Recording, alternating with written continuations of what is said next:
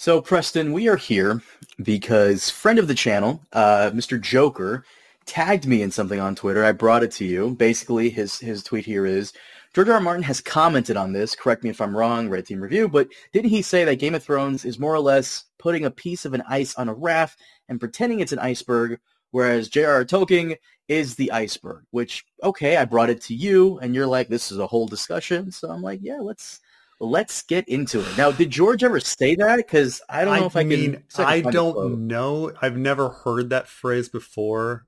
Um, and and again, like un- unless you people misquote George all the time, so unless I see him like speaking in context, uh, I can't really say. Uh, I'm not going to search for any sort of iceberg quote now or like know what he means.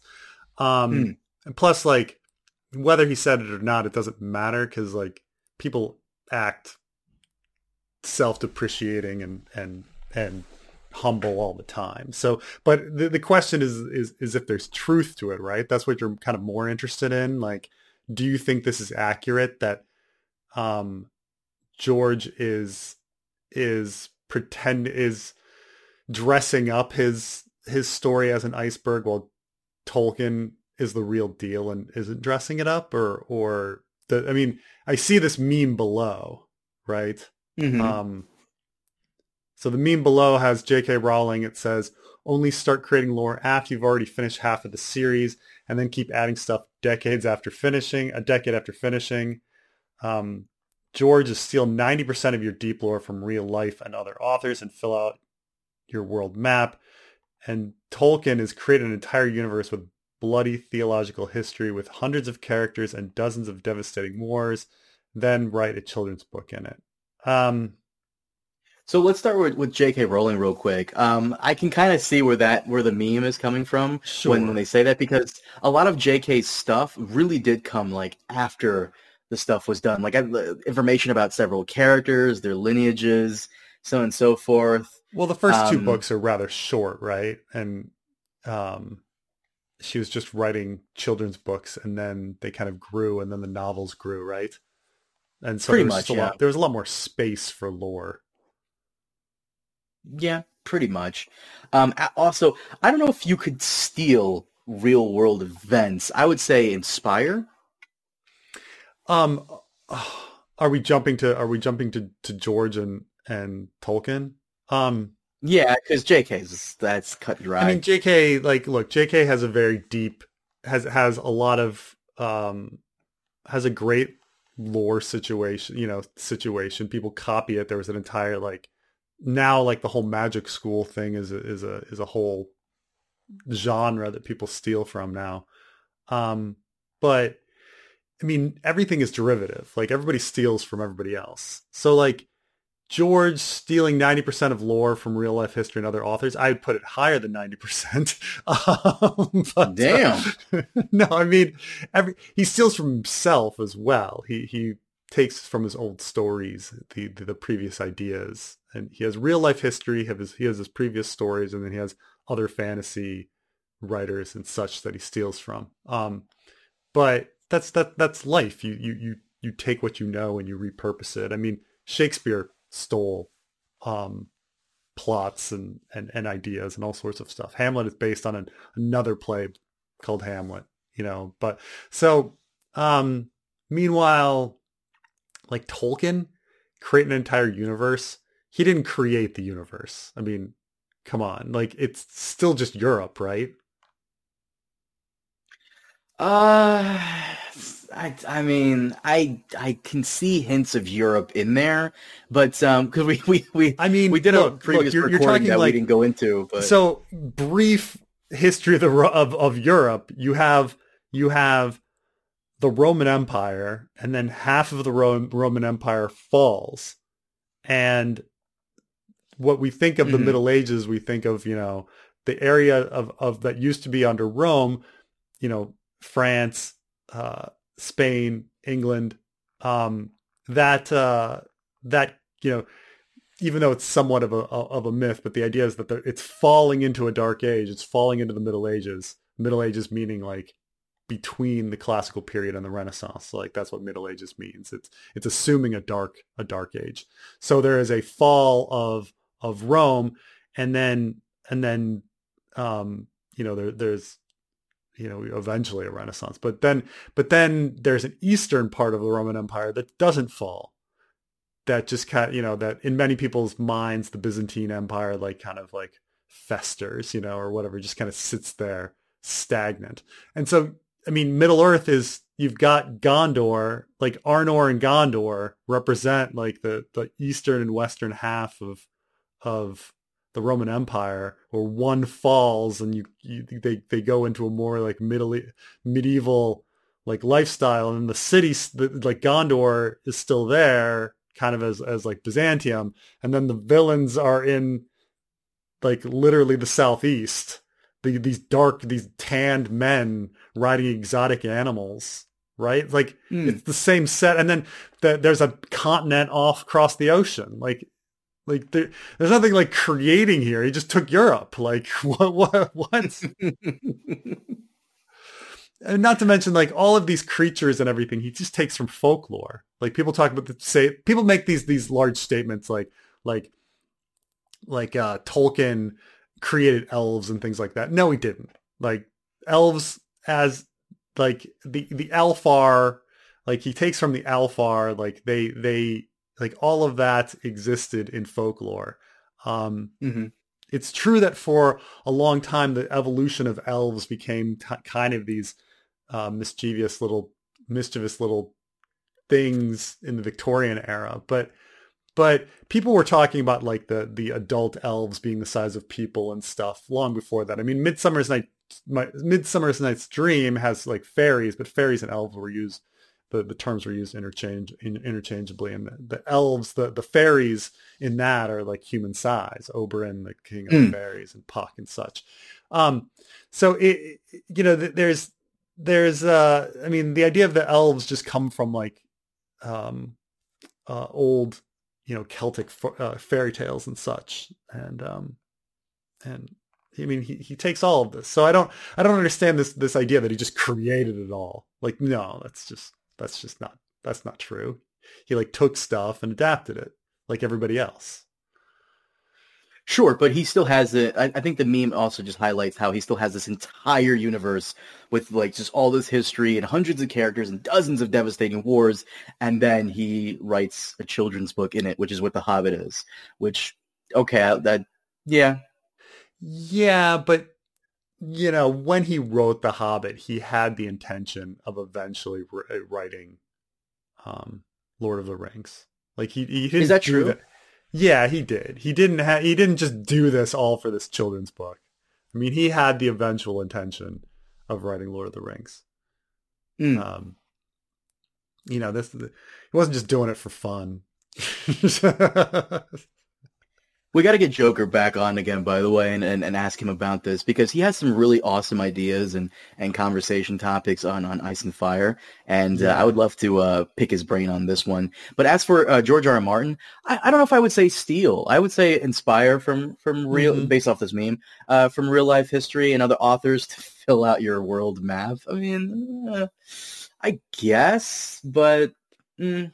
I mean, look, George George's stuff, it's it's filled with a lot of like borrowed stuff. It's filled with a lot of lazy stuff here and there. There's there's there's cut corners here and there, but at the same time, he takes everything and he makes it into something very very engaging. Uh, he creates something new, um, and so in, in the end, like who I don't know, does it matter so much? Like, does it matter that the Stark Lannister like rivalry is is based on the War of the Roses? The War of the Roses. Like, is is that mm-hmm. really, you know, is that really uh, important to know? You know, like how much inspiration is that? Is it important that the weirwood is named after Bob Weir of the Grateful Dead?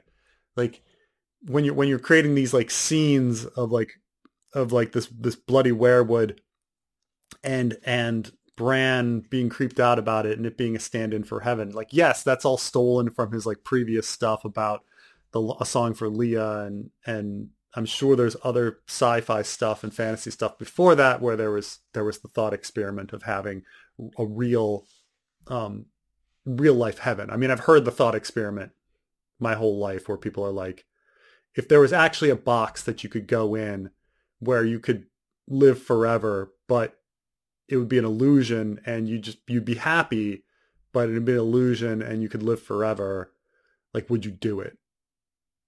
And you know, people's answer is is are, are often like no, but that's heaven. I mean, that's what heaven is. Um, Mm, yeah. so, and that's what the That's weirwood net is, and that's what the Greeshka Hmm. is, and stuff like that.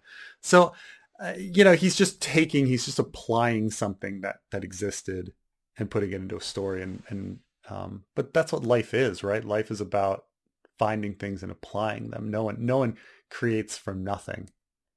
Um, plus, True, like, but, you know, but also, can, can you even steal from yourself though? Because you keep saying that. Can, Right. can you steal from yourself? Can you steal for yourself recycling ideas? No, I mean, I guess not. You know, I mean, it's not plagiarism because plagiarism is specifically from other people, but like you're borrowing, you're borrowing from yourself or recycling your stuff. That's fine. Um, you know, and uh, but also like theological history, like, I mean, you know, it's just it's just God and the devil, like God and the devil fighting over and over again, like you know, like it's not you know there's little things here and there sure and he shoves it in and it's interesting and he did it he does a great job but like let's let's not let's not have any illusion that it's from nothing that this is a wholly like solely original kind of thing with no with no precedent before it. That's ridiculous. Um Well, on the topic of him stealing stuff and uh, any other author stealing stuff, it's only bad if you suck.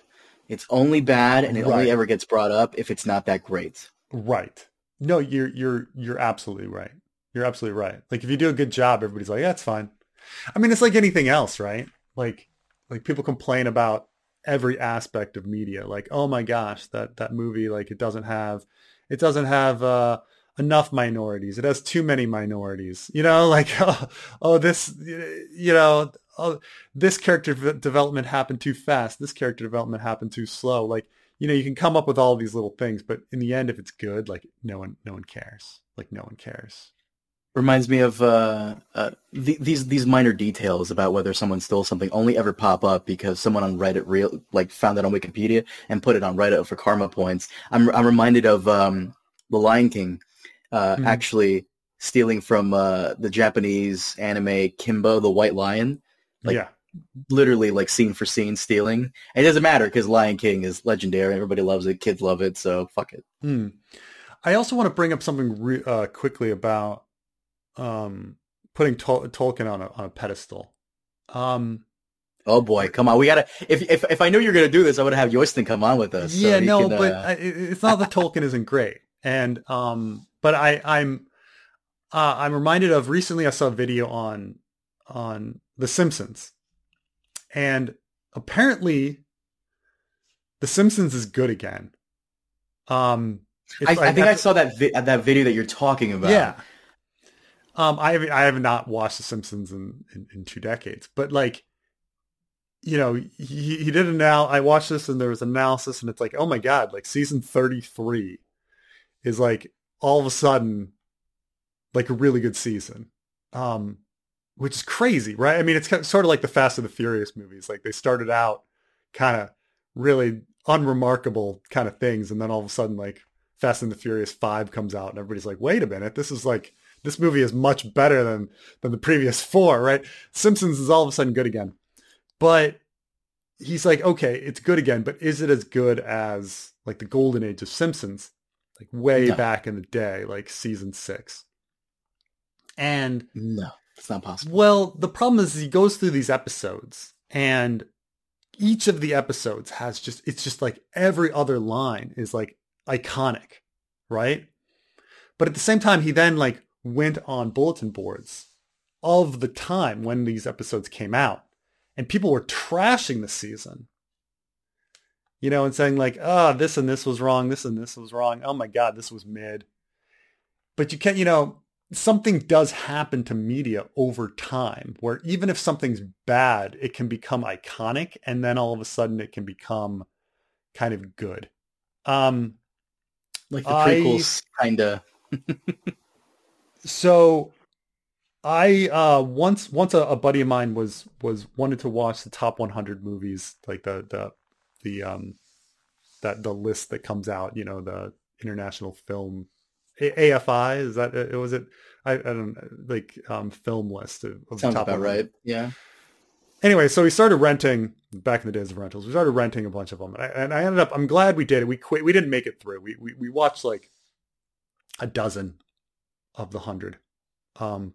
So, but it was it was good that I did it because because a lot of movies I had never seen, like Bridge over the River Kwai, um, or Midnight Cowboy and stuff like that, I saw, and I'm happy I saw them. But even if I didn't think they were that great of movies, like I didn't think like having seen Midnight Midnight Cowboy, I realized Midnight Cowboy is overrated in my mind. The Graduate, incredibly overrated.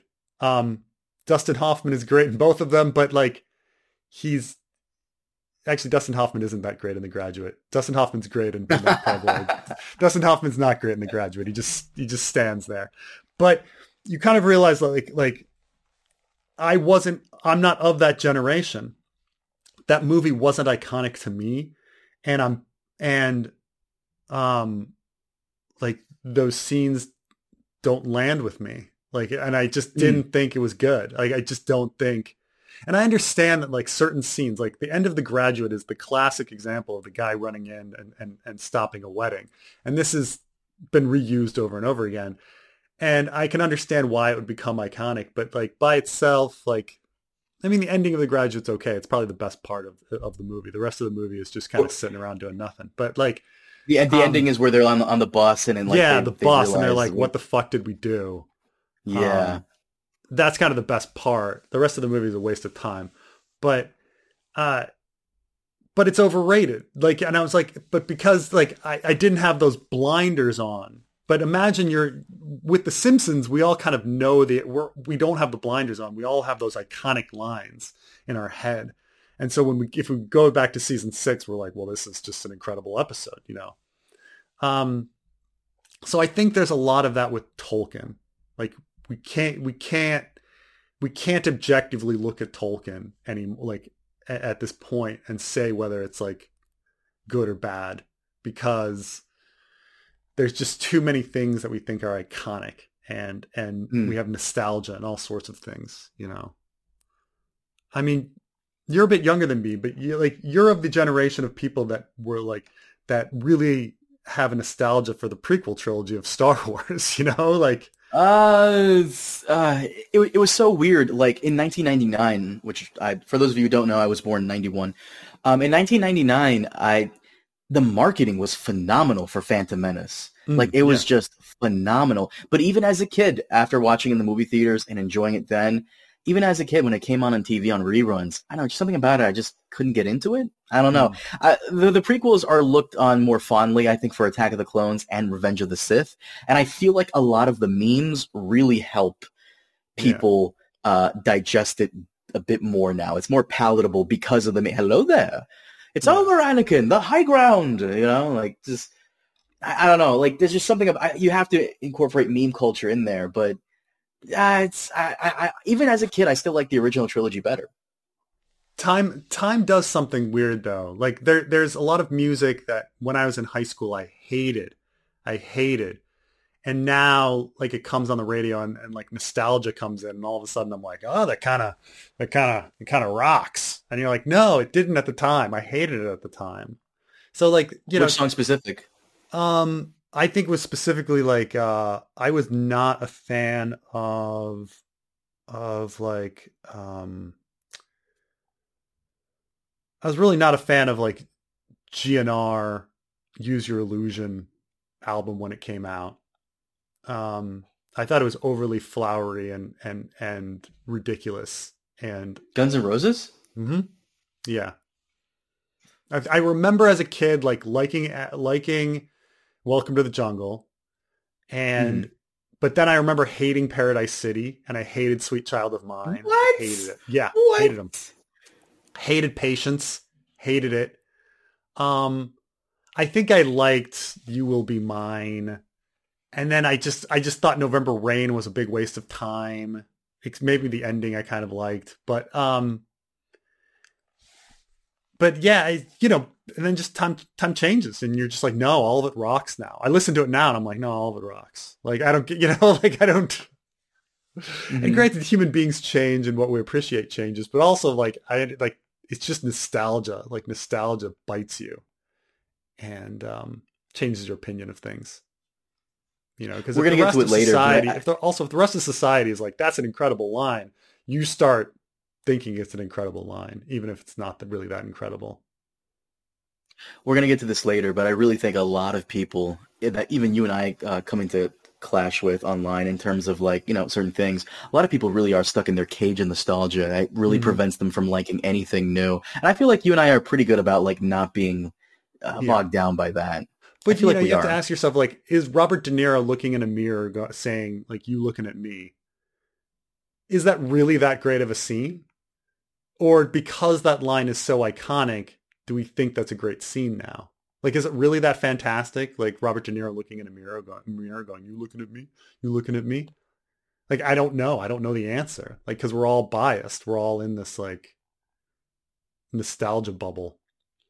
Um, so I don't know.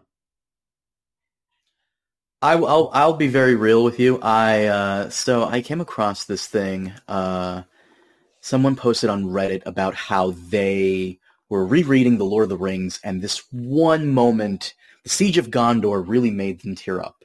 Right, mm. and I'm someone who I I you know scroll through the Lord of the Rings books no problem, but I I watched the movies first, and I, I understand what you're saying about like Tolkien because here's a here's a page from the Siege of Gondor yeah. It's the moment where the Witch King of Angmar comes and confronts Gandalf. You cannot enter here, said Gandalf. The huge saddle halted. Go back to the abyss, prepared for you. Fall back, go back. Fall into the nothingness that awaits you and your master. Go! The Black Rider flung back his hood, and behold, he had a knight kingly crown, and yet upon no head visible was it set. The red fires shone between it, and the mantled shoulders vast and dark. From the mouth unseen there came a deadly laughter. Old fool, he said. Old fool, this is my hour. Do you not know death when you see it?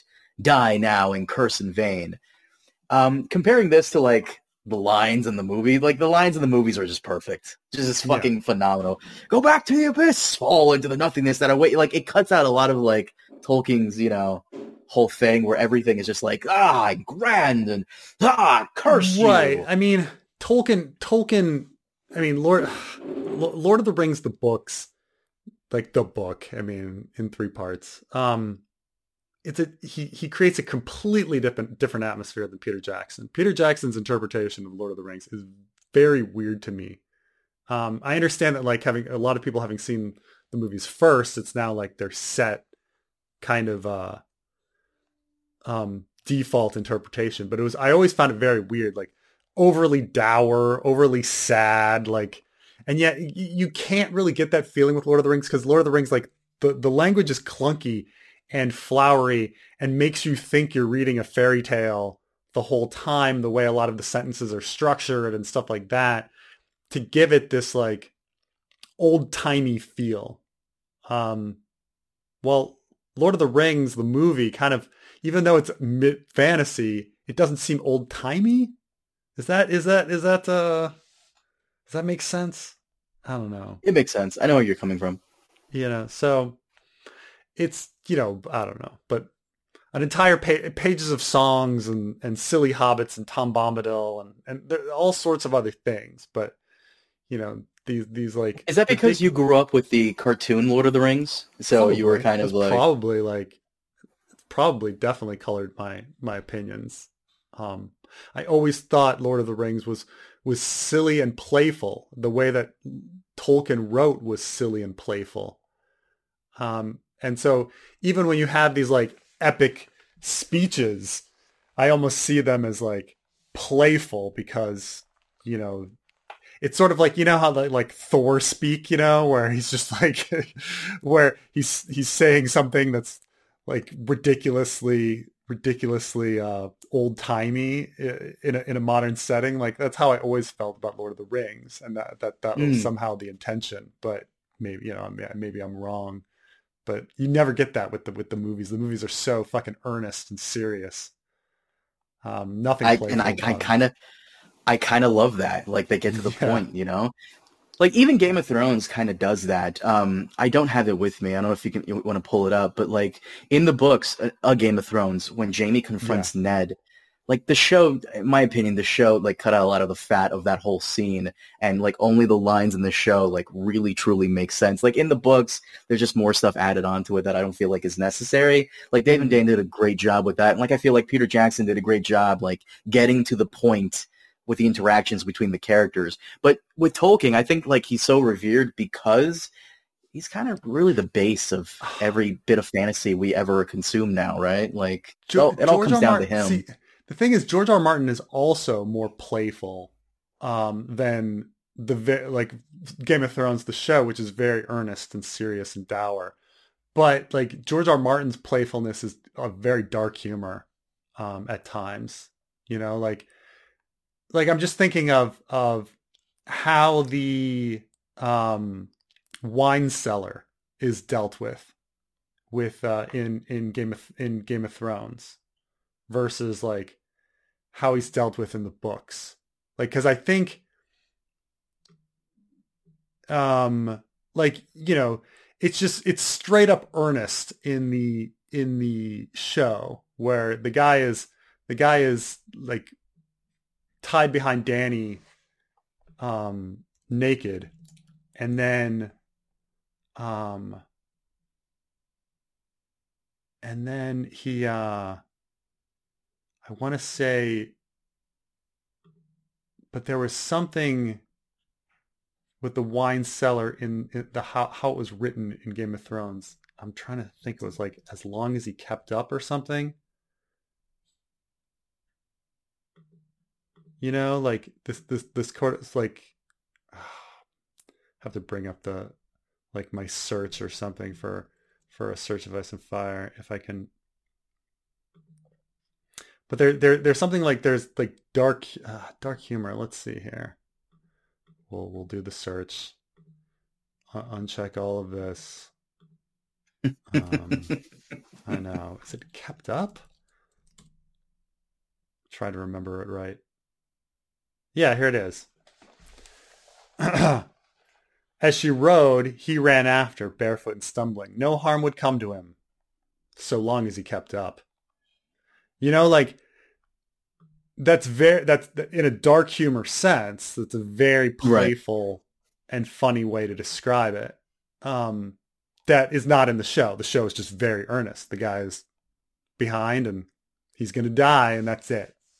But to you know purposely to purposely be like no harm is going to come to him as long as he keeps up, which you know that's just dark. But yeah, how, do, how what were we talking about? How did we get on this? We get we. You know, I wanted to ask you uh, briefly. Um, so every now and then I'll check out this YouTuber, DJ Vlad. DJ Vlad covers topics in the hip hop and occasionally the black community. And as such, he'll have on, you know, comedians, actors, rappers, you know, mm-hmm. uh, athletes, and so on and so forth. And every now and then, whenever he has on a comedian, he always asks the comedian, who's on your Mount Rushmore of comics? And they'll usually say, you know, Richard Pryor, George Carlin, so on and so forth. Uh, I'm going to throw this question at you and at the audience as well. Who yeah. would you put on your Mount Rushmore of fantasy authors? I could go first if you'd like. Okay, you go. So Tolkien, of course, he's number. Oh, by the way, mm. I should mm-hmm. probably explain this because this is going to sound so stupid.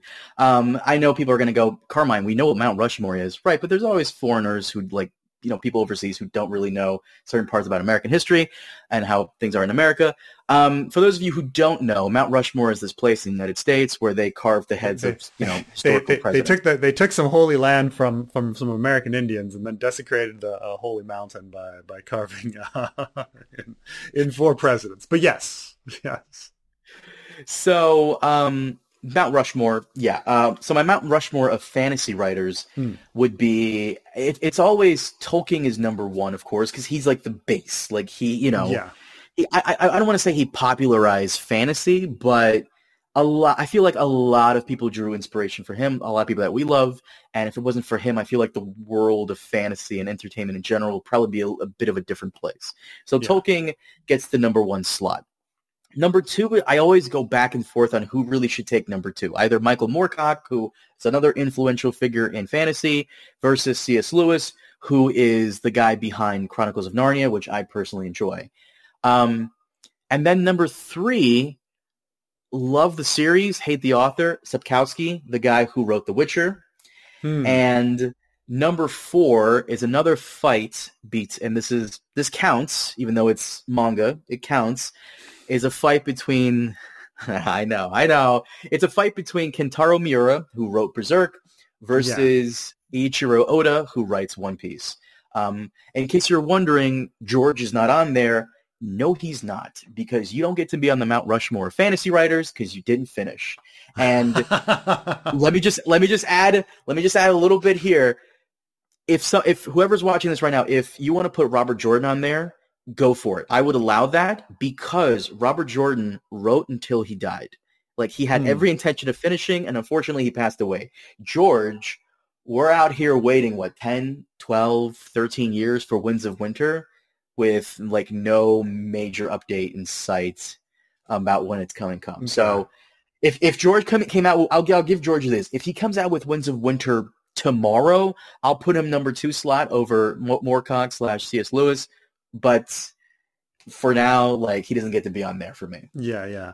I mean, I think this would change over time. Like if we all lived a century later, I think it'd be very different. Um, so I, I think when I look at the the the uh, the mountain, I'd have to think about like influence, right? Um, Mm. and so I would say that I would put Tolkien on there, um, and then I'd put Lovecraft. H.P. Lovecraft would probably be number two slot. I'd have to think I- challenge you on that. I- I'd have to challenge you on that because he's more.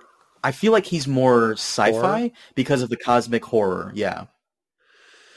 I guess it's just like how how they all flow into each other and stuff like that.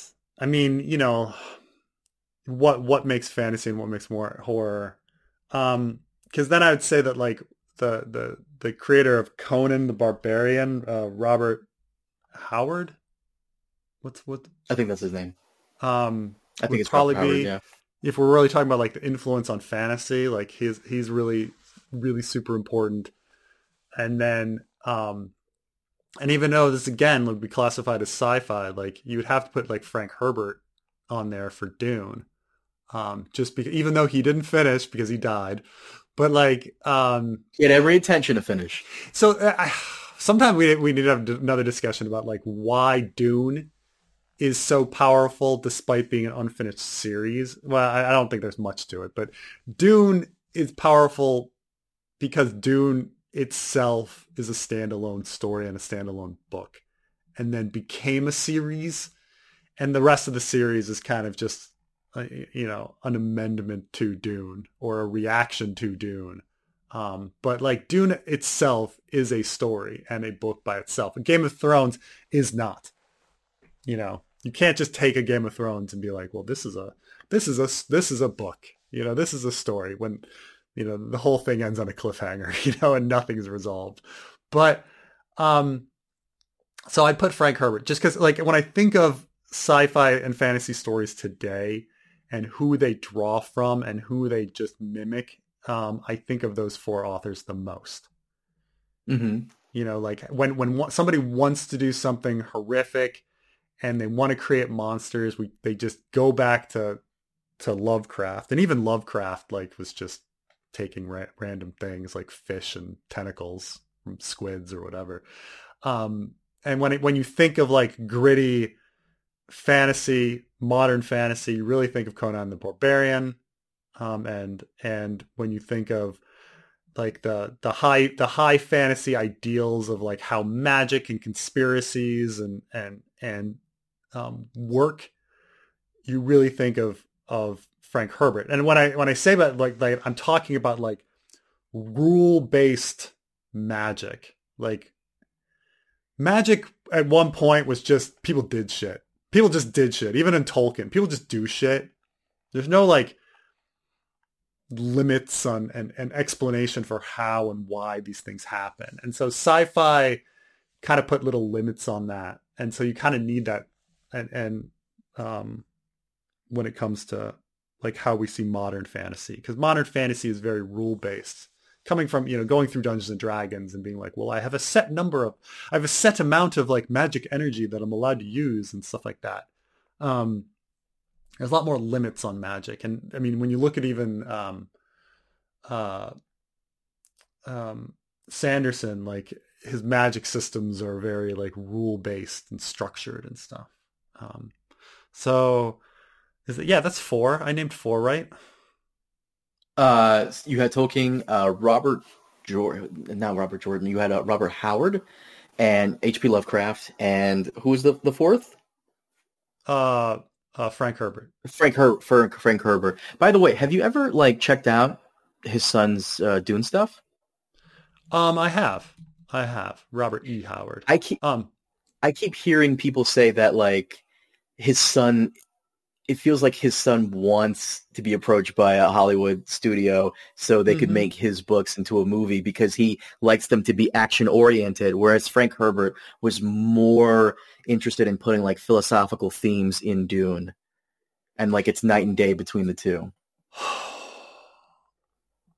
okay, so h- how I would describe his son, and and keep in mind that like the stuff he, I know his son ha- has uh, Brian Herbert does have his own sci-fi novels. He does, um, and but Brian Herbert's also like co-wrote with Kevin J. Anderson, so their writing is kind of together, and so you get I think you get a lot of Kevin J. Anderson's writing um, in that too, and so um very different writing style. Kevin J. Anderson is very clear, concise, fast writer. You can read a Kevin J. Anderson page in in no time at all and completely absorb everything that he has said.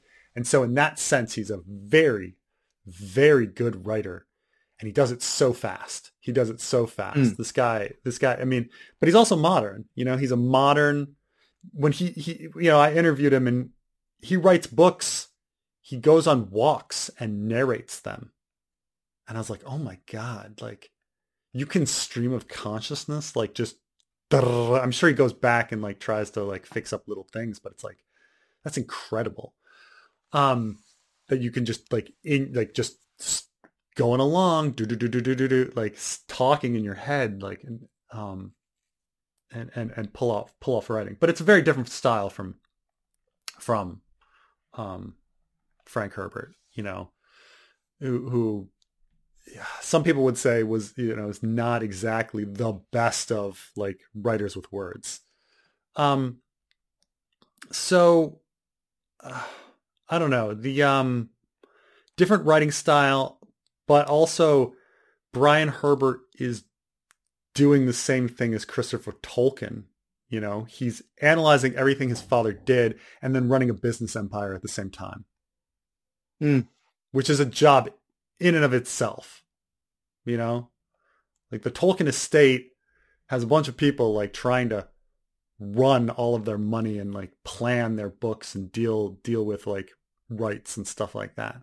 So when you think of like Brian Herbert, like he's has to spend a lot of time with Hollywood talking about like the Dune movie and like you know and and and dealing with things like that. Um, and then thinking about what books need to be released in order to keep interest, constant interest in the Dune franchise. So uh, like over the years. Cause, and, and to be honest, he's been very successful.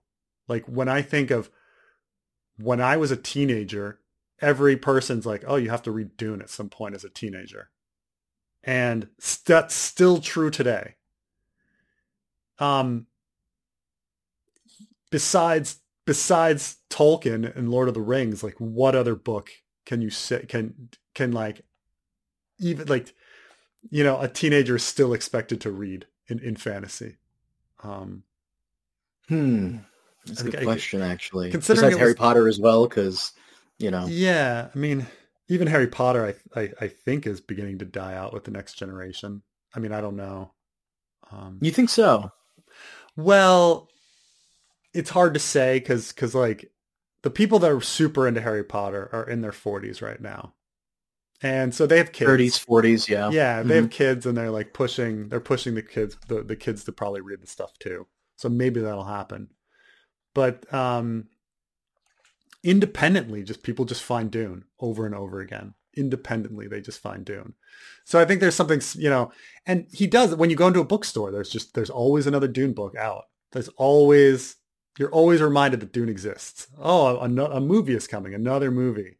You know, every every 15 years they they there there's an adaptation and stuff like that. So, um, I don't know. He's he's he's a writer. He's a like I think uh, Brian Herbert is a writer. He's a good writer. He's a writer at a different time with a different writing style. He might be a better writer than Frank Herbert, but Frank Herbert had all the all the original ideas. So I don't know. Um, depends how one defines good writing, you know. So Right. I should also probably tell the audience that we were going Mount Rushmore. Ba- you were going by based on influence. I go by based off like like impact influence. Yeah. Uh, how good of a storyteller they are. So writing prose, we're not really going to get into that. Probably. Yeah, that's the that thing. Once you get to writing prose, like George R. R. Martin is is a fucking master at writing prose. like he's just fucking great. Like such a gripping, such a gripping writing. Just a grip, just a gripping writer. Um, I mean, Stephen King is a master at that too. Um, it just doesn't doesn't go anywhere. it's just stream of consciousness. But um but yeah, I don't know. Um Robert Jordan, great writer when it comes to prose, you know. So, ugh, these differences. It, it yeah, we're it, it's like at some point you're comparing apples and oranges. By the way, so I wanted to uh, go back to something you said earlier about Cajun nostalgia, and it comes down to Star Wars. So I feel like every other day I'm debating people on how good Andor was. And there's this one YouTuber consistently trashing Andor just because he didn't like it. I'm talking about YouTuber Star Wars Theory. Now, of course, mm. I'm not going to bash on Mr. Theory. I, am not going to even do anything like that. But he did a tier list recently, and I think he put Andor on C tier. And I'm wow. like, yo, my man, C tier. And it gave me like, you know, the idea like maybe we should do our own tier lists. Um, so uh, this okay. is on tiermaker.com. They have like a, a pre-made one. Would you like to go first on, on your where you would rank these? Because okay. there's some some shows here you haven't seen. Yeah, I mean, uh, going through. Okay, there's these animated ones. I haven't seen Star Wars Rogues. You can skip um, those, yeah. Yeah, Tales of the Jedi. The first, I guess, it goes alphabetically. So Andor. It's tough to go like we're starting with Andor. Um, Andor. I'm putting it S tier. Like mm. that. It's it's just it's just incredible. Um, I can't believe it was made. Can't believe it was created. Um, I believe so that well. one right there is season two of Mandalorian, the one you're on yeah. right now. So Andor is just it's beautifully acted, it's beautifully directed, it's a great story, it's so surprising. It's I cared about all of the characters. Um, some people would argue it's not Star Wars, which I could argue. Yeah, I could see that because it's it's not Star Wars. It doesn't have clunky dialogue. you know, like that, that's the thing that that that always bo- bothered me, and that's something that I think theory threw in there. Uh, yeah. By the way, I, I don't know if you want to go into suck to be Star Wars. Like, I don't know. I don't know if you want to go into his tweets, but he said how Star Wars is about the fight between the Jedi and the Sith. Which no, George Lucas himself said it's a family story, and Andor actually it's a story about family and fighting tyranny, which Andor does like great every time. Yeah. It also explains like, the, it, it, explains how the rebellion works. I mean, in a very yeah. like logistical sense, very George R. R. Martin. Like, how, what, what's Aragorn's tax policy? Well, we fucking find out about the the empire and the tax policy and how how money works. So it's just so many cool, so many cool little aspects to it. I mean, just just the, the, the character arcs of Mon Mothma, like dealing with like having to sell out her daughter and stuff like that in order to get funding and all sorts of like they, they, little thing. They did something they did something George Lucas could never do, make politics interesting. Oh my god, the politics was so like oh it was it was it was yeah, you could say the, the Game of Thrones of of of Star Wars. Um the politics were interesting. It was fascinating. The fact that like bureaucracy was like and the and the the fact that like our characters in the empire are dealing with bureaucracy and it was like incredible it was like the wire you know like hand with their handling mm. of bureaucracy And uh, oh, so great. Andor if you haven't seen it, you're just so missing out.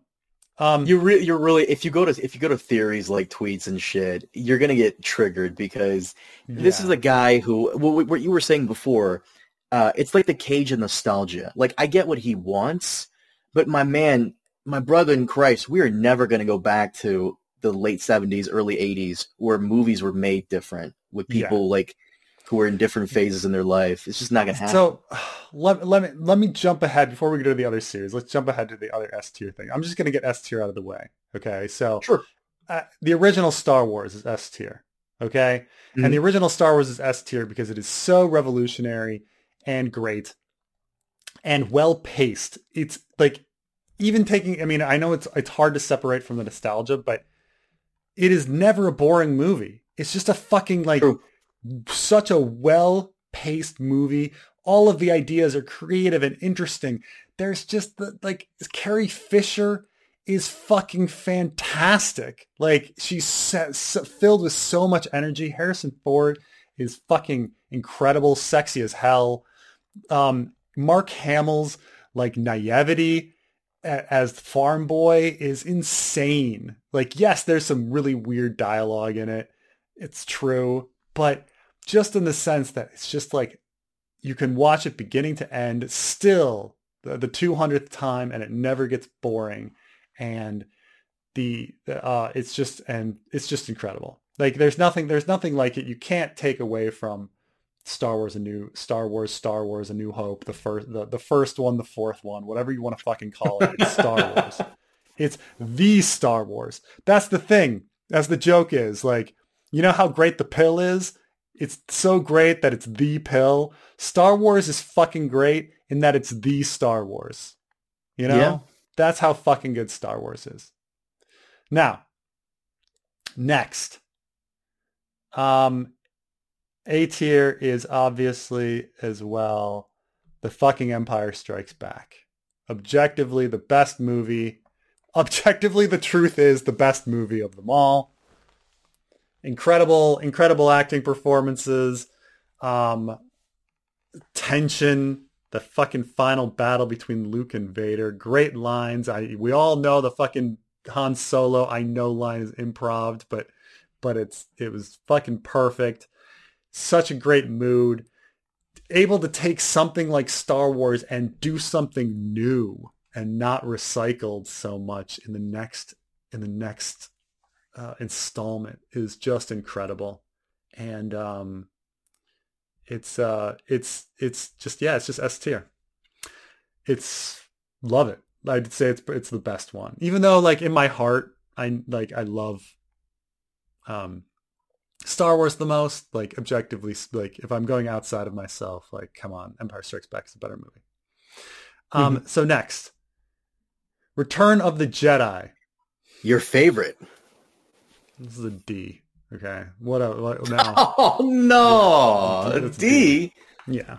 What a yeah, crappy movie. People people have too much nostalgia for it. The plot the plot doesn't make any sense at all. Um, uh, it is a recycled piece of shit. The plot is recycled and it doesn't make sense. It's it, it quickly tries to wrap up everything that was established in the first two movies and does it poorly. And I, I think everything with regards to like Jabba's palace and that story is just falls apart, makes no sense. There, there's we have too much off-screen character development. Luke is not Luke; he's something else. The the the the, the feeling the good inside Vader comes out from from fucking nowhere. Recycled jokes, burp and fart jokes all through it uh, a Tarzan yell. It's just fucking. It's just fucking stupid. The whole thing is stupid. There's there's a few moments in it that I I really quite like. Um, I mean, I think that the music is great. I think uh, for the most part, the, the the the lightsaber battle with Luke and and Vader is well paced. I think Admiral Ackbar is fucking incredible. Okay, I will grant all of that. Okay, I will grant that those are fucking great. But keep in mind, this is a movie filled with fucking Ewoks. Okay, and you're not gonna fucking like like remove that. Like, you can't be like, no, it's still a great movie. No, it's not. The green screening is also shitty. It just feels cheap. Like you you went out to the fucking redwood forest north of San Francisco and you and you turned a camera on and everything else was rushed. Han Solo doesn't act like Han Solo. Luke doesn't act like Luke. Leia doesn't act like Leia. The whole thing is shit. So fuck Return of the Jedi. D. okay. Should we get back to the series? Okay. Man, this is Mandalorian season one. Mm, that's season, season two. two. Season two. Is, is is is this one Mandalorian? Is the last one? That's well, season one. Okay, season one. Mandalorian season one.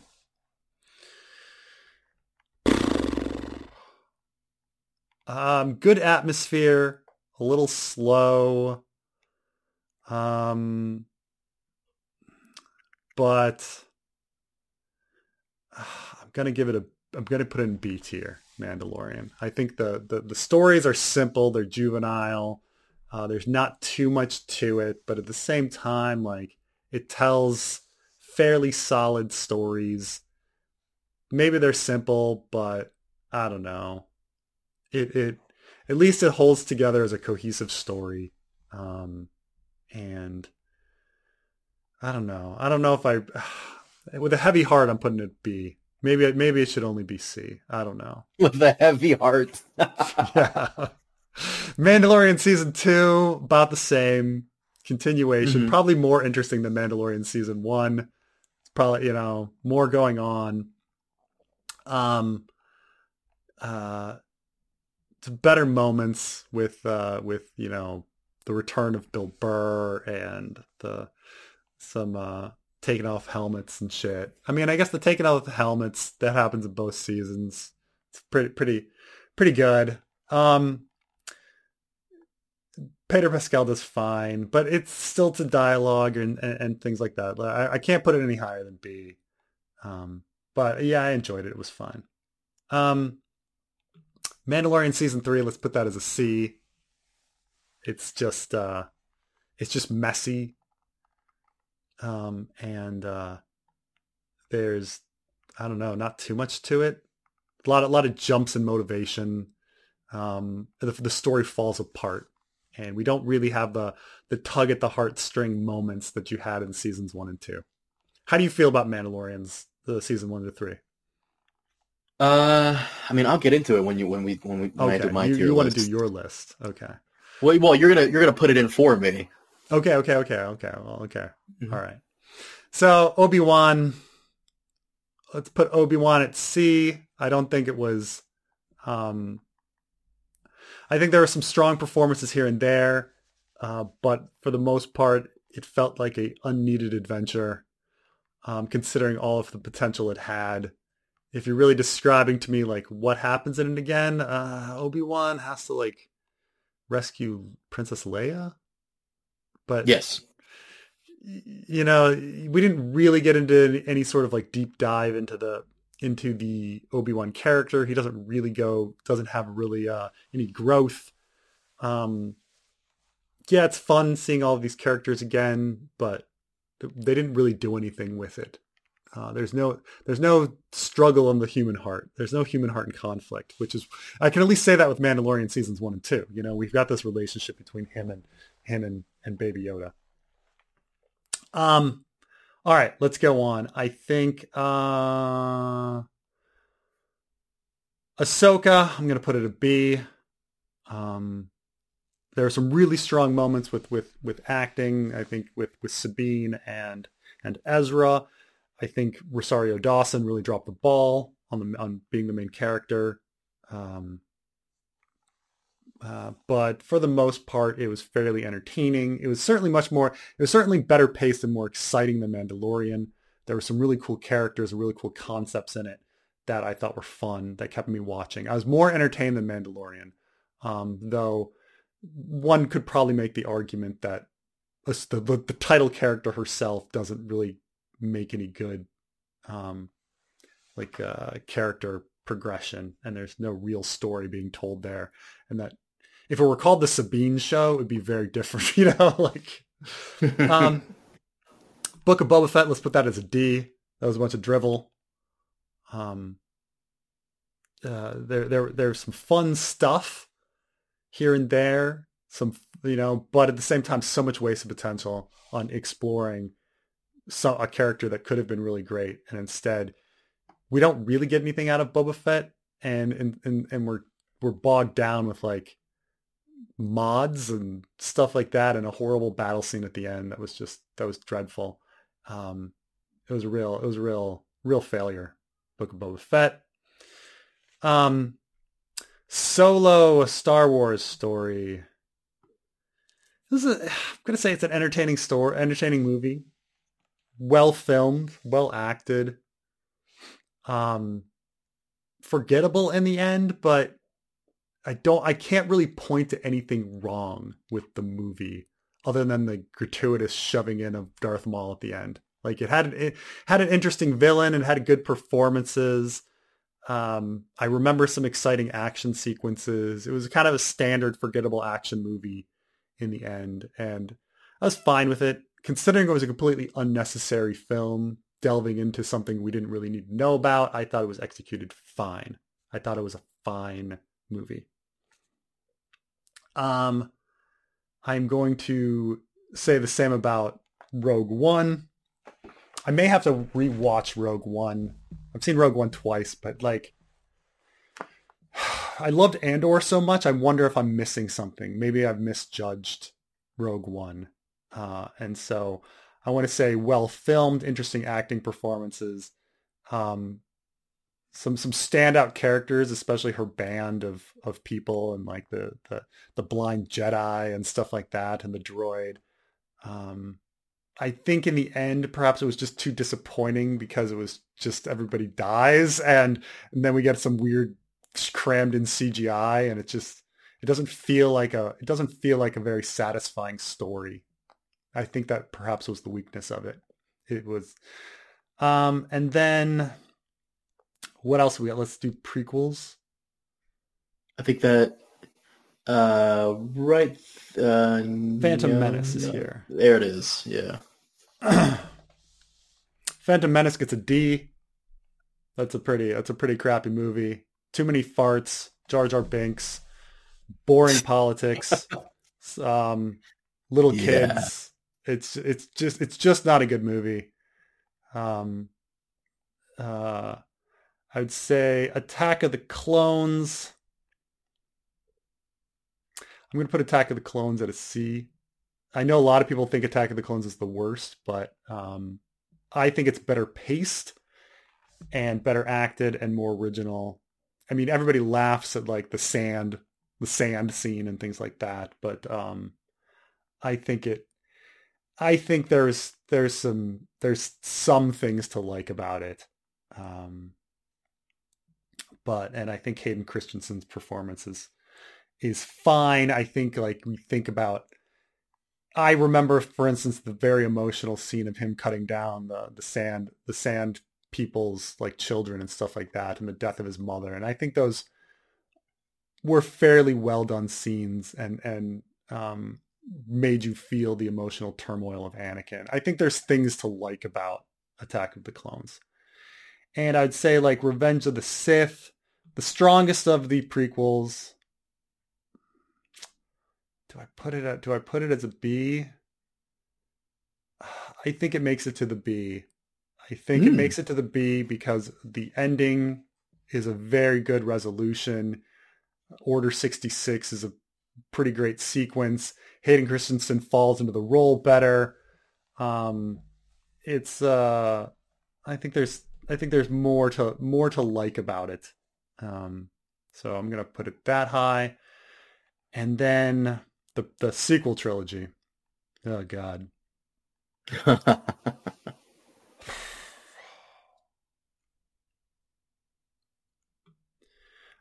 I'm gonna put Force Awakens at a C.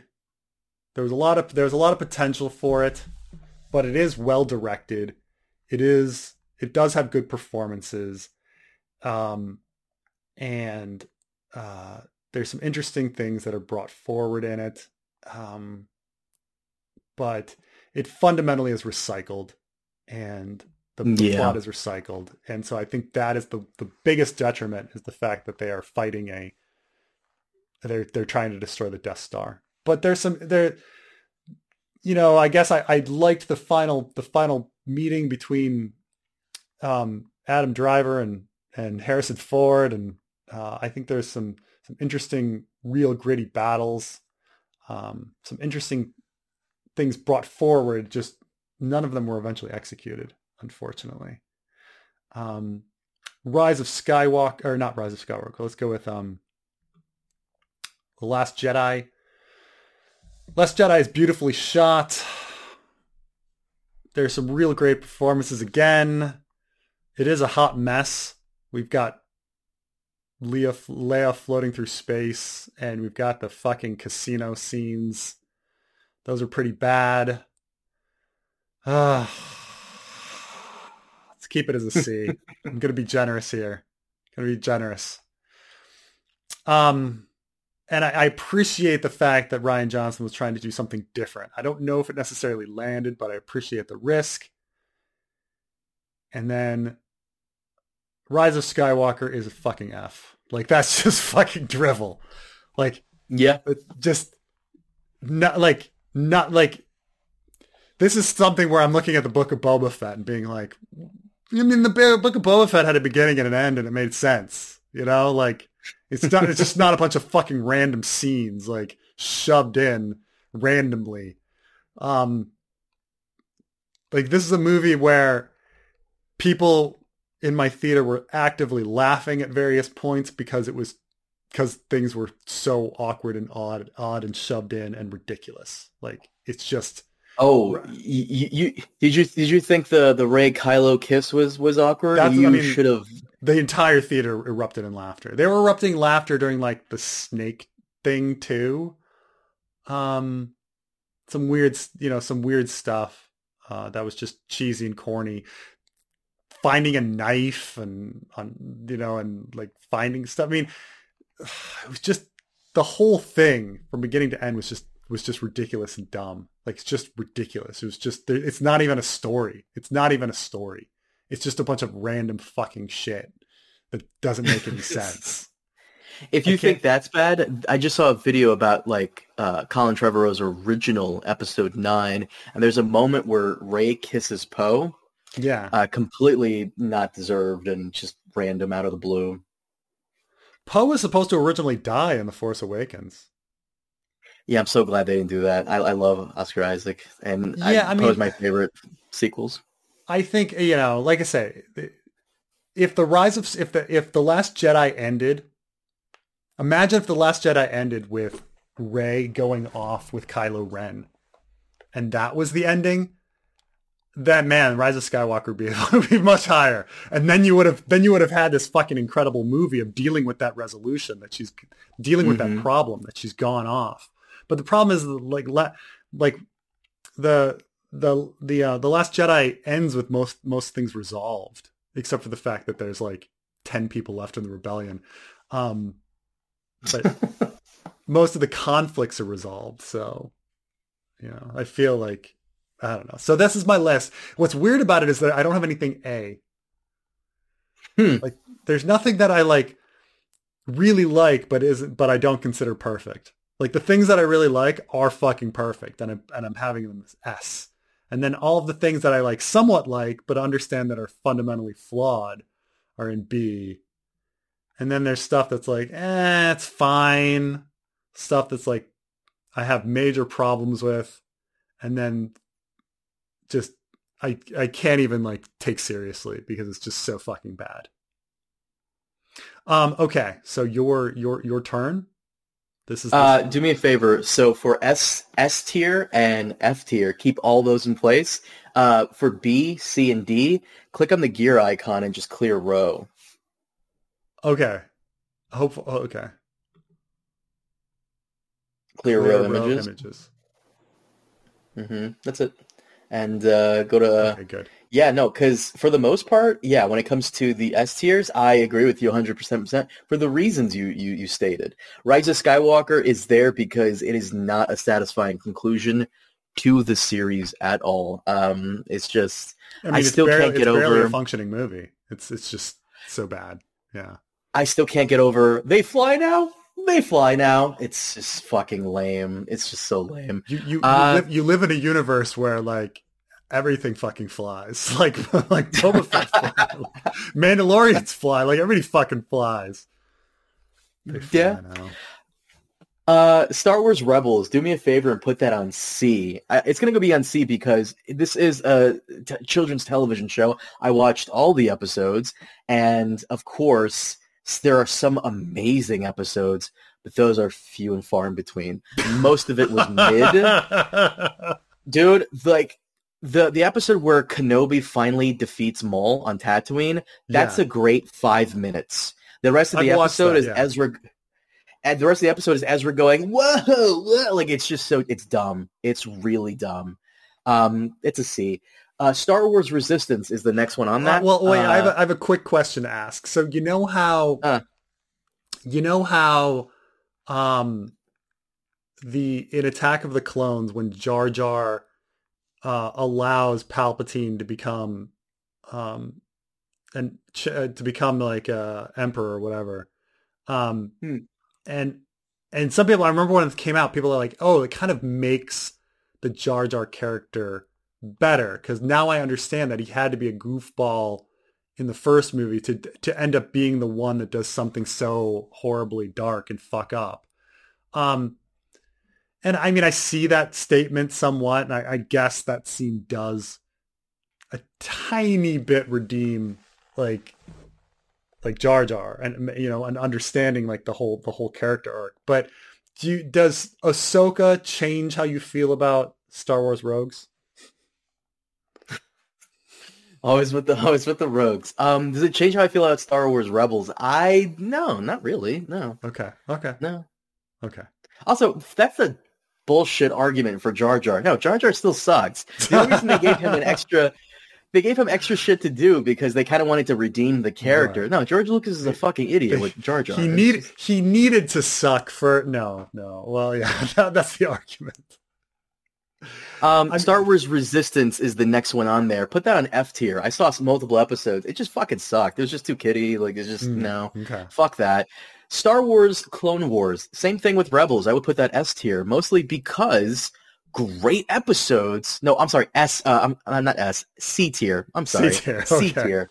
Great. A li- lot of good episodes, but remember, there's a lot, lot of other episodes uh, that are equally as bad, if not more bad. So it's a mixed bag. Um, the shorts segments, Tales of the Jedi, the next one on that, I would put that A tier. I actually quite enjoyed it. Uh, it's just the one thing I didn't enjoy was Ahsoka's like backstory of when she was a baby. I thought that was like kind of unnecessary, but everything else, all the other segments were perfect. It actually um explains what happened to Yaddle, that uh, Count Dooku, his fault of the dark side is tied to him like killing her at the Emperor's behest. So Oh. that's you know it answers those questions. Um, the next one, Bad Batch, I would also put that uh, C tier. Once again, actually, you know what? Put that D tier because at least Rebels and Clone Wars had more episodes that are great over Bad Batch. Bad, Bad Batch has a lot of episodes that are just very mid, and a few, very few episodes that are good. So, mm. uh, the next one, Star Wars, Clone Wars from 2001. Put that bitch S tier. Oh my I've I've seen it. it's so Yeah. I, I I mean it's it's really incredible like animation and pacing. They're they're also very short, but they're just kind of very Mhm. interesting to watch each one. Phen- oh, it's just phenomenal. Um, Mando season one, I actually really enjoyed it, but I would put that B tier because you know uh, you're That right. the same a lot of me, these, uh, Yeah. yes, uh, very decent episodes, uh, pretty good, very entertaining. But I think I would put Mando season two uh, S tier. Actually, actually, no, no, no, Wow. no. Put it A tier. Well, I put it A tier because a lot, almost every single episode, with the exception of episode two, almost every single episode was great. It's just I don't know. There's something about Mando season two that keeps it from being like perfect ten out of ten. It's a 9 out of Mhm. ten. Yeah. Okay. Okay. Um, Ahsoka goes into my B tier because the last two episodes really fuck it. Penultimate episode is Yeah. just very mid, and they're too busy doing a next time on Ahsoka Right. for season two for setting up season two. Mm, They're too bu- they're too busy selling you a sandwich tomorrow than to give you your sandwich today. You know. yeah, yeah. Uh, Book of Boba Fett. I would put that bitch in D tier. Fuck Book of Boba Fett. The first two episodes are great. Everything else fucking blue dick.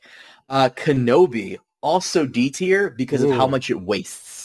Okay. I'll tell you why. Okay. I'll tell you why.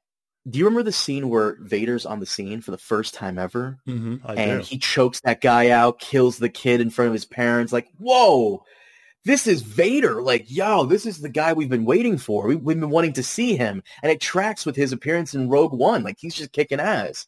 And then he fights Kenobi and mops the floor with Kenobi, and then like fire stops him from carrying out his vengeance. Right. Really, you know, silly things like that. Yeah. Like little things like that, like Le- the, the the kidnappers chasing Leia was dumb. I hate how lightsabers mean dick in in Disney Star Wars area, specifically when Kenobi. Reva stabs the Grand Inquisitor, and then she stabbed a second time by the same guy, like years apart. Like, are you fucking serious right now? It's just lightsabers mean nothing in this fucking thing. And then Obi Wan's pulling off some anime moves to destroy Vader, which was so dumb. But then you didn't kill Anakin. I did. Great line, but what the fuck was everything that came before? Like that was just kind of silly and goofy. I just wasn't Yeah. a fan. Uh. Mando season three goes to D tier. Uh, waste of time. oh. Wow. Okay. Dude, that was the Bo Katan show. You didn't think it was a waste of time? That was a waste of motherfucking time. No, it, it was, and that final the final episode was was a ridiculous like mess. Like it, I would say that the, the final episode with th- that battle was was like was uh, Rise of Skywalker mess. But I I remember the other episodes leading up to it being, I guess. comprehensive or you know I, I understood what was going on like i was somewhat interested and engaged it just i don't know it didn't go anywhere but yeah i can see i can see pushing it to d yeah Man- Mando season three should have been uh, shouldn't have even had Din Djarin. It should have just been Bo Katan, and they could should have cut several episodes short. You did have that one cool ep- uh, episode that had no Mandal- Mandalorian. It was just um, the Doctor guy yeah from season one Mando.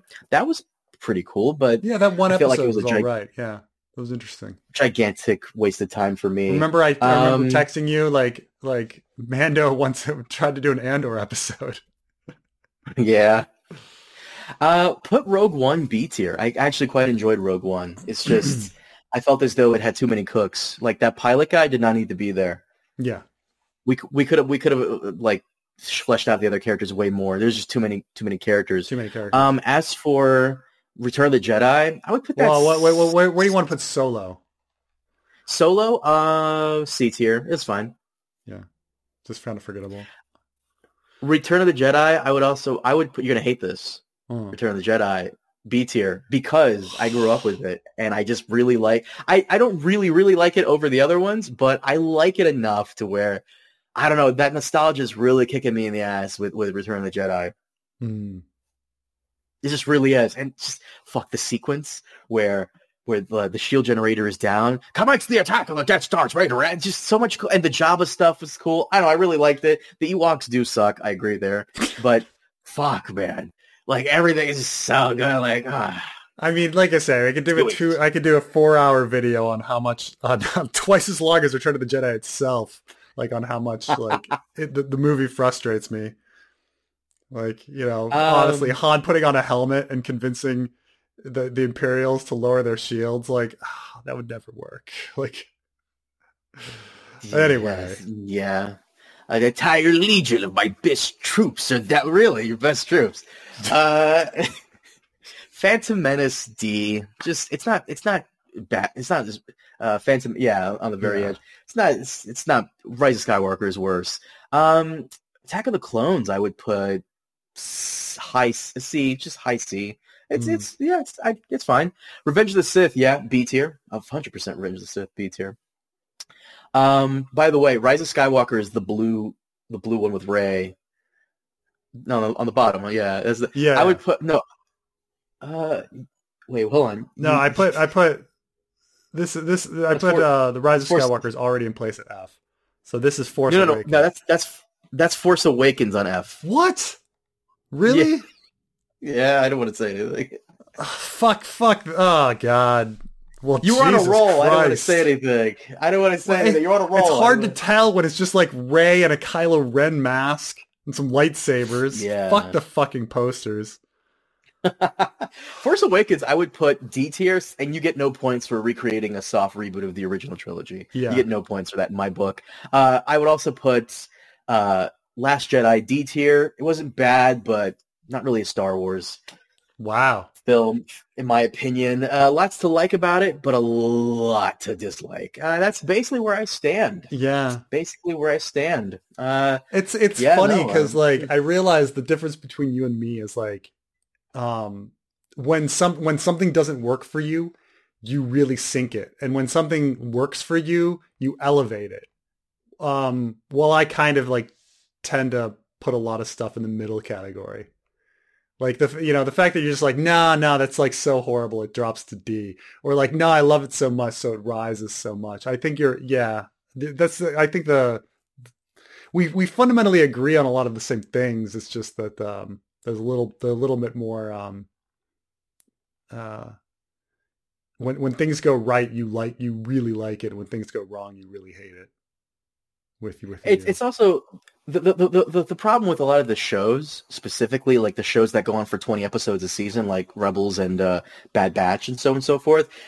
Twenty episodes, three of which are very good, and the rest is just like It's filler. killing It's time. filler. Like the yeah, I mean, it's amazing that you like almost all of the the animated stuff, at least the long form animation, you're like mid and forgettable, and yet you watched it all. Um, because it is, you know, these are kids shows. Like the baby, they're they're they're toy they're toy commercials. You know, um, so like like I know people are gonna get on my dick about, for putting Clone Wars, the 2007 CGI anime uh, uh, uh, cartoon, in C tier. Every season there are great episodes, but there's like so few. Like the Mortis arc was fucking awesome. Darth Maul taking over Mandalore and killing Obi Wan's girlfriend in front of him, fucking sick. Palpatine versus Maul and and Savage Opress, which is a stupid name yeah, yeah. that was a cool episode like lots of great episodes like you know the the the one where the clone his chip malfunctions and he and they activate order 66 in his head prematurely that was a go- whole cool arc lots to like but then you have a lot of episodes that are forgettable and mid one episode by the way i'll recommend to you Hmm. is um general pong krell stupid name he's a, a jedi master with um or Jedi Knight with like four arms, and he's secretly working against the clones, but he's leading them into battle, and he's purposely giving them awful instructions and directions, getting them killed. So the clones have to figure out like how do we mutiny against this guy? Do we mutiny? What do we do? Do we just hold out until someone else comes? Great arc. Lots of cool stuff like that, but a lot of it is forgettable. You don't get points for being forgettable in my book. And Hmm. that's why Mando season three is there as well. A lot of the episodes are fucking forgettable. Or if they were memorable, not for good reasons. yeah, yeah, fair, yeah, fair enough. Huh? Oh, all right. That's where Man. we stand on that. By the way, uh, real quick, did you want to? Uh, I shouldn't be. I shouldn't be rocking the boat this way. But um, like I said, I don't have a problem with Star Wars theory. I'm, I'm sure he's a very nice guy, but holy shit, man, his tier list. Did you? Uh, do you want to like No, check that out real quick? And you don't want to see it? Does- Okay. Does, does, does he have it? It's on Twitter. What? No, it's it's on like it's like YouTube, but you can always like fast forward to the end and see where he puts everything. He for the most part he kind of agrees with us. It's just the most egregious thing he does is put Andor on C tier. And the sad part is uh Is the, the, the sad part is No, the- the sad part is- characters. uh no, just he does a tier list of the shows. So just put Star Wars tier uh, theory tier list.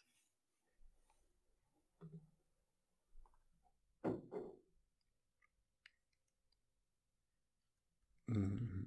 He's been doing a lot of these uh, tier list stuff, so got to find the They're right fun. one. Here we go. Every Star Wars show from beginning to worst. Okay.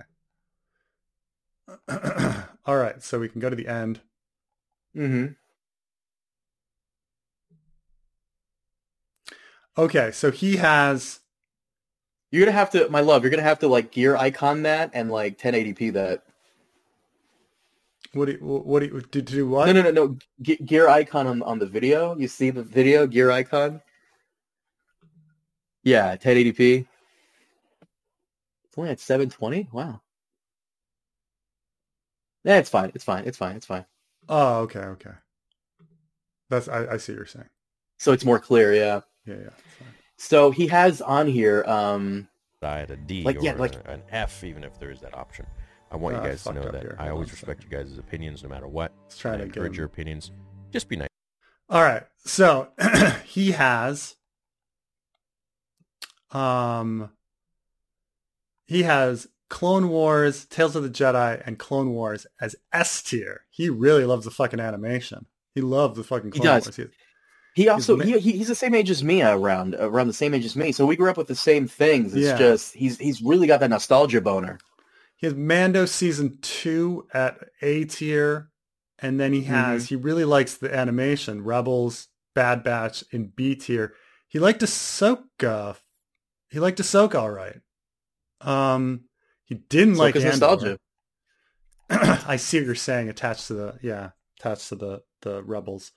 Um, and then he didn't like Boba Fett or uh, or um, uh, Obi Wan. And then what what's this in the bottom? It's it's resistance. I saw that. I gave it F tier. Go go to his comment section real quick. So many people are just like respectfully disagreeing with him on In Andor. opinion, Andor not being the most Star Wars is to its benefit.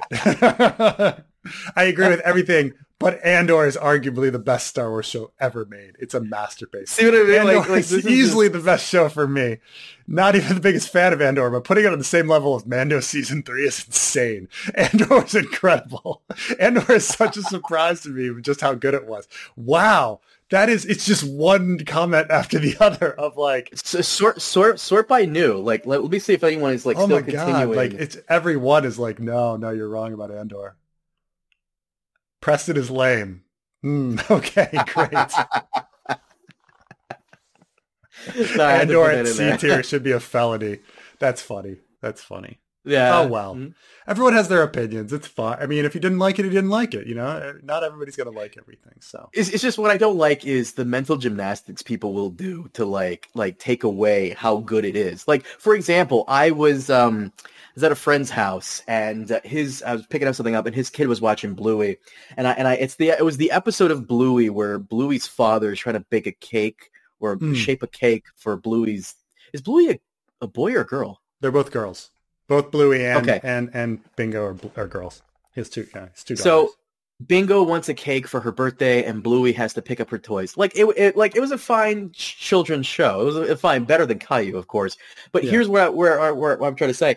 I'm not going to say Bluey sucks because I don't get it. Like like just because I don't like something or it's not made for me doesn't mean I'm going to say it fucking sucks. It's just it's just not for me, and that's fine. But Yeah. instead of doing that, he goes out of his way to say on on, on social media like. It's just not Star Wars. It's, it's not Star Wars. It's not about the Jedi or the Sith. It's right, just right. know, so and so forth. Like, right, I dude. mean, you're you're you're wrong about Bluey. Uh, Bluey, if you're talking about like good episodes versus average episodes, like the Bluey season is like uh, is like 50, 50 episodes, and they're all eight minutes, and like a majority are like nine out of tens. really, Hmm. Oh yeah, like like Bluey is insane. Like, and when they hit, you're just like, oh, that was a fucking good episode. Like, and keep in mind, I'm not even watching it with the Australian act. Like, I'm watching it in Chinese, like uh, because I, I've Oh. convinced my kid that it's only in Chinese, um, which makes him not want to watch it as much as other stuff. But like, um, I've convinced him that certain shows are only in Chinese, but I'm not even like getting all of like the double entendres or the funny Australian accents. I'm just like, but it's they're no, they're really fucking good. They're really fucking good. Like some of them are really fucking good. Yeah. keep it once again. I I feel like I really need to reiterate this. I'm not trying to rip on theory, but remember, he said one of the reasons why he didn't feel like Star Wars Andor was Star Wars was because it had bricks and screws. Yeah. And he called it a forgettable show. Like, I like I'm not trying to rip on the guy because yeah. I hate him. I don't. It's just like you know, those are some mental gymnastics to sure, to, sure. to try I to just solidify fucking- I why you like something. I want to describe one Bluey episode that I that and Hmm. like why it's so fucking good. So like there's a Bluey episode where Bingo is going to her friends' birthday parties and they're playing this game called Pass the Parcel where they they wrap up the parcel and they play it's kind of like musical chairs and then it stops on somebody and they they get the gift but then they open the wrapper they open the wrapping paper and if there's another wrapping paper underneath it keeps going. So you don't Mm. know how many wrapping papers are, are until the toy and you don't know with the music who stops. And so the first time they play it um like all the kids start crying and start screaming and the dad is like is, is like oh no oh and then all the parents are like what are you doing? Why are all the kids crying? And it's it's hilarious. But then the kids get the rules and they start playing Pass the Parcel and bingo just keeps losing every time. Like she goes to like and it's just one after the other. Like she's get, getting disappointed she's getting disappointed she's getting disappointed. And um you think that like bingo is going to uh like eventually just getting be get, getting sadder and sadder that she's never getting a toy. But instead she starts seeing all of her friends becoming happy.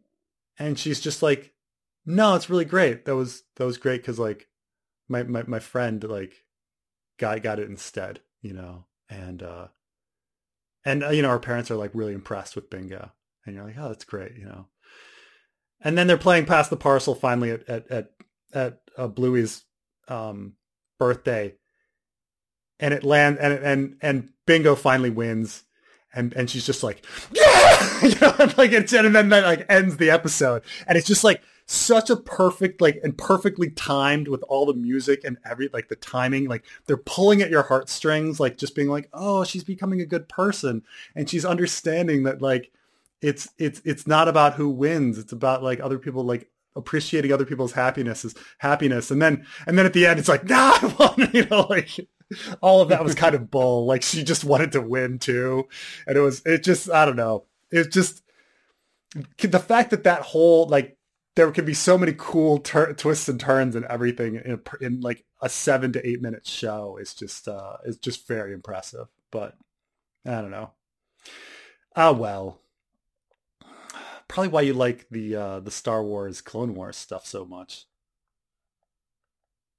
Is because it's because what it's, it's a short segment. short and sweet and where they're because when something's short you're really focusing on the beginning and the end and making a good story because that's all there is is like this short little thing To anyone who likes Star Wars, even just a little bit, like you're not a diehard fan, you don't fucking know like you know Glarbar the Hut or whoever the fuck. Like to anyone who's a fucking Star Wars, just who likes it in passing, watch the 2001 short segment. Zorba the Hutt, you got fucking good Zorba the Hutt. watch watch the 2001 uh, uh, short segment Star Wars Clone Wars stuff because there's almost no dialogue and it doesn't need it. It's like five minutes of like just awesome stuff. You know, it doesn't even need it. yeah you you you you zorba the hutt's revenge um Zorba the They always anything hut related. It's always Leia. So they always put her front and center. yeah yeah, yeah. all right Preston, man do you mind if we wrap it up here? Sounds yeah, I was about to say. I feel like we've gone on so long. Guys, thank you for joining us. We'll see you next time. Have a good one. all right bye